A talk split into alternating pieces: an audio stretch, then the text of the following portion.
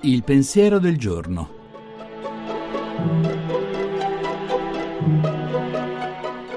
In studio Nicoletta Tiliakos, giornalista.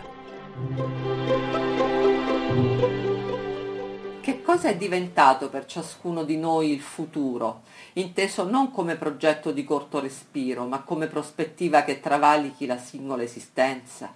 Si fa sempre più rara anche la pazienza di attendere che una talea diventi piantina e poi un giorno albero. Semine e talee non sono più di moda perché gli alberi oggi si vogliono adulti, in certi casi decrepiti, come quei poveri ulivi che in stand-by ornano i vivai di tutta Italia, ha scritto il saggista Francesco Cataluccio e men che mai esiste più il senso del futuro che animava i costruttori di cattedrali, ben consapevoli che a loro non sarebbe toccato vederle ultimate, ma non per questo pensavano che non valesse la pena impegnarsi nell'impresa.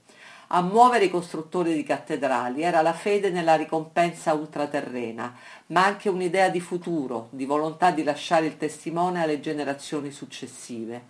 Il mito della velocità, del qui e ora, ha oscurato con il futuro la stessa speranza, capace di fare i conti con l'idea di eternità.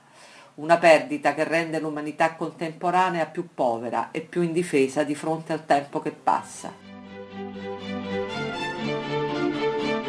La trasmissione si può riascoltare e scaricare in podcast dal sito pensierodelgiorno.rai.it.